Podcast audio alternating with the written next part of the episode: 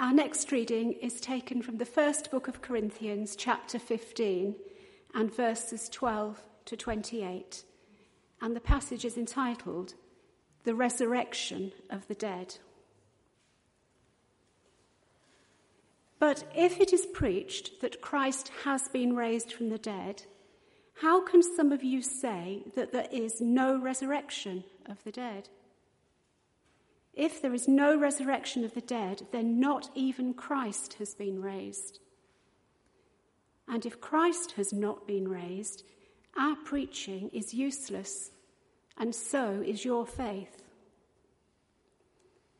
More than that, we are then found to be false witnesses about God. For we have testified about God that He raised Christ from the dead. But he did not raise him if, in fact, the dead are not raised. For if the dead are not raised, then Christ has not been raised either. And if Christ has not been raised, your faith is futile. You are still in your sins. Then those also who have fallen asleep in Christ are lost. If only for this life we have hope in Christ, we are, of all people, most to be pitied. But Christ has indeed been raised from the dead, the first fruits of those who have fallen asleep. For since death came through a man, the resurrection of the dead comes also through a man. For as in Adam all die, so in Christ all will be made alive but each in turn. Christ the firstfruits. Then, when he comes, those who belong to him. Then the end will come when he hands over the kingdom to God the Father after he has destroyed all dominion, authority, and power. For he must reign until he has put all his enemies under his feet. The last enemy to be destroyed is death, for he has put everything under his feet. Now, when it says that everything has been put under him, it is clear that it does not include God himself, who put everything under Christ. When he has done this, then the Son himself will be made subject to him who put everything under him, so that God may be all in all. Back before Easter, the Daily Express ran a couple of articles recording the experience of social media users about their near death experiences. And there was no particular pattern. One said his dead brother visited him and encouraged him to carry on. Another said he woke up feeling peaceful and floating in what looked like space. He knew light and love were somewhere close, but rather than looking for them, he spent time thinking back over his life, rather like flipping through a book. Another woman said she felt as if she were being sucked backwards through water to find herself in a garden filled with dust and patchy flowers where she was confronted by a ghostly boy and girl. Another said the experience of peace he had was like just wanting to stay in bed a bit longer and hit the snooze button on the alarm. And someone else said it was just black emptiness. No thoughts, no consciousness, nothing. Another said there was no pain, just darkness extreme vulnerability, extreme fragility, infinite sadness, and nothingness. So, what do we make of this? People's experiences vary, and we've no way of knowing whether what they encounter is the reality of what awaits us when we die, or whether their experiences are just triggered by the, the brain shutting down. And a skeptic reading all these different accounts might be inclined to say, well, there you go. Uh, actually, we just don't know, and probably there's nothing after death. We are conscious only for as long as the brain in this body is functioning, and when the brain finally closes down for good and switches off, that's it. We don't exist anymore. Lots of people shy away, though, from that absolute finality of understanding human existence. My experience of taking funerals is quite bizarrely that even people who say they haven't really got any faith in God want to believe that the person who's died is still around somewhere. How you can cherish that hope if there isn't a God to do anything with them after they've died is a mystery to me. Yet equally, there are those who stare death in the face and say, This life is all there is. It rather looks as if there were people in Corinth who thought that way. There was those who were saying there is no resurrection of the dead, no afterlife, nothing, nothing to dread, nothing to look forward to. When the body shuts down, that's it. And this was a commonly held view.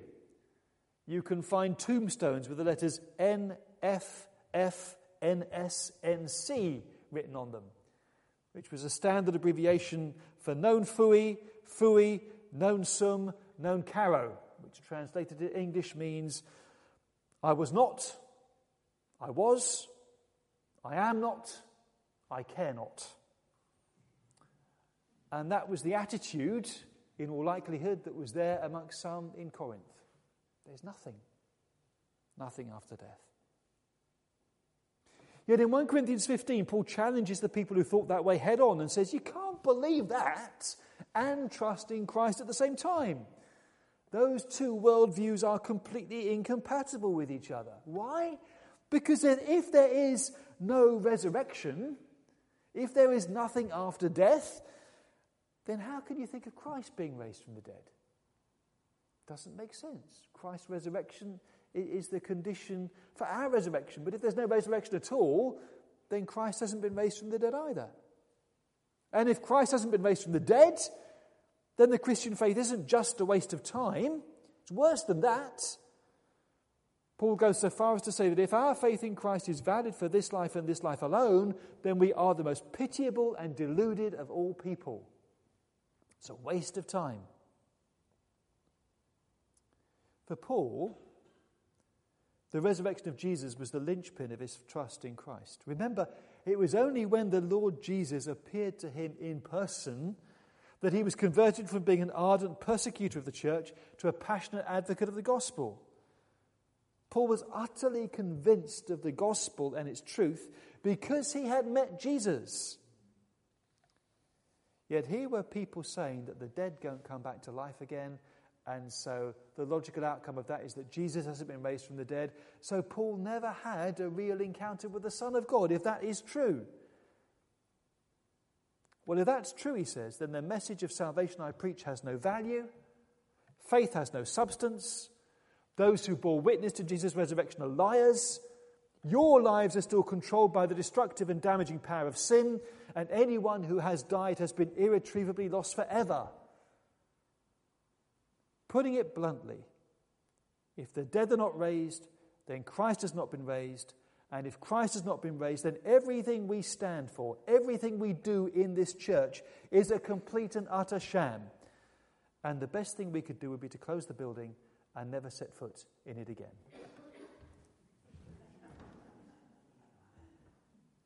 We could all go home and watch television. Or cut the grass. But what if it is all true? What if Christ really has been raised from the dead? That changes everything. The resurrection of Christ is a sign, more than that, it's a guarantee that there is life beyond death.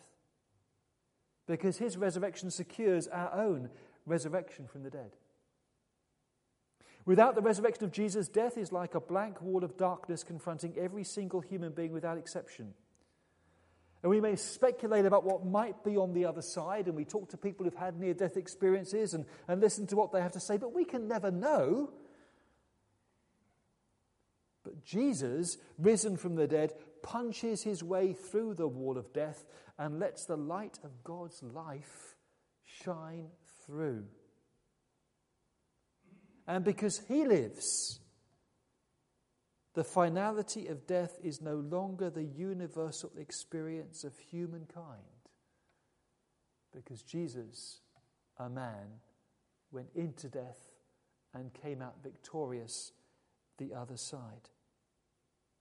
One person has demonstrated conclusively that death is not the end. And that means that because he lives,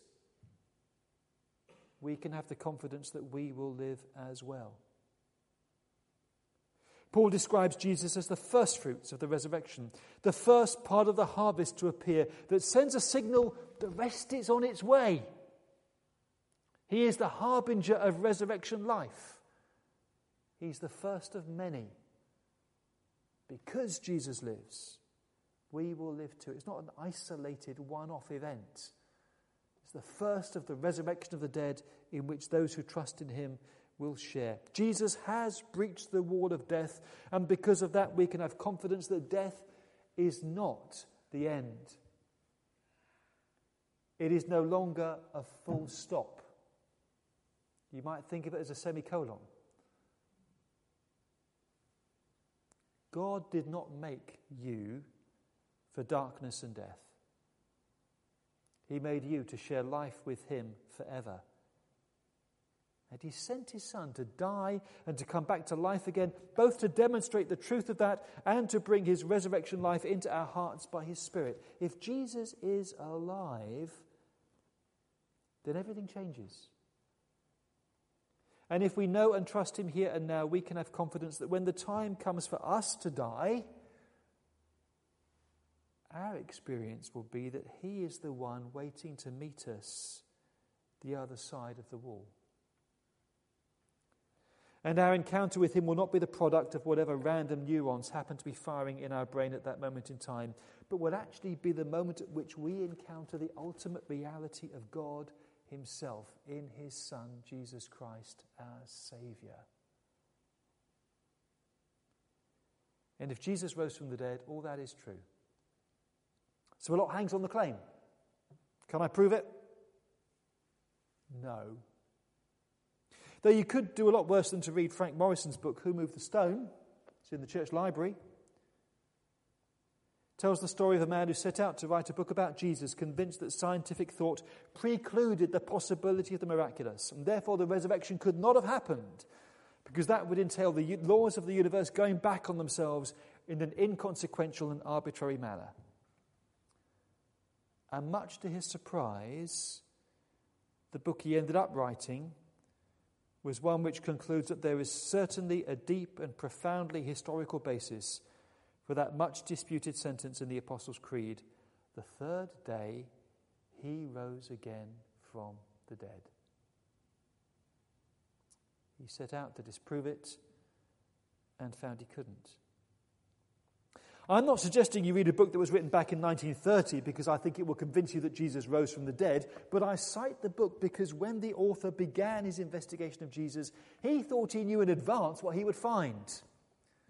The outcome of his studies were a foregone conclusion.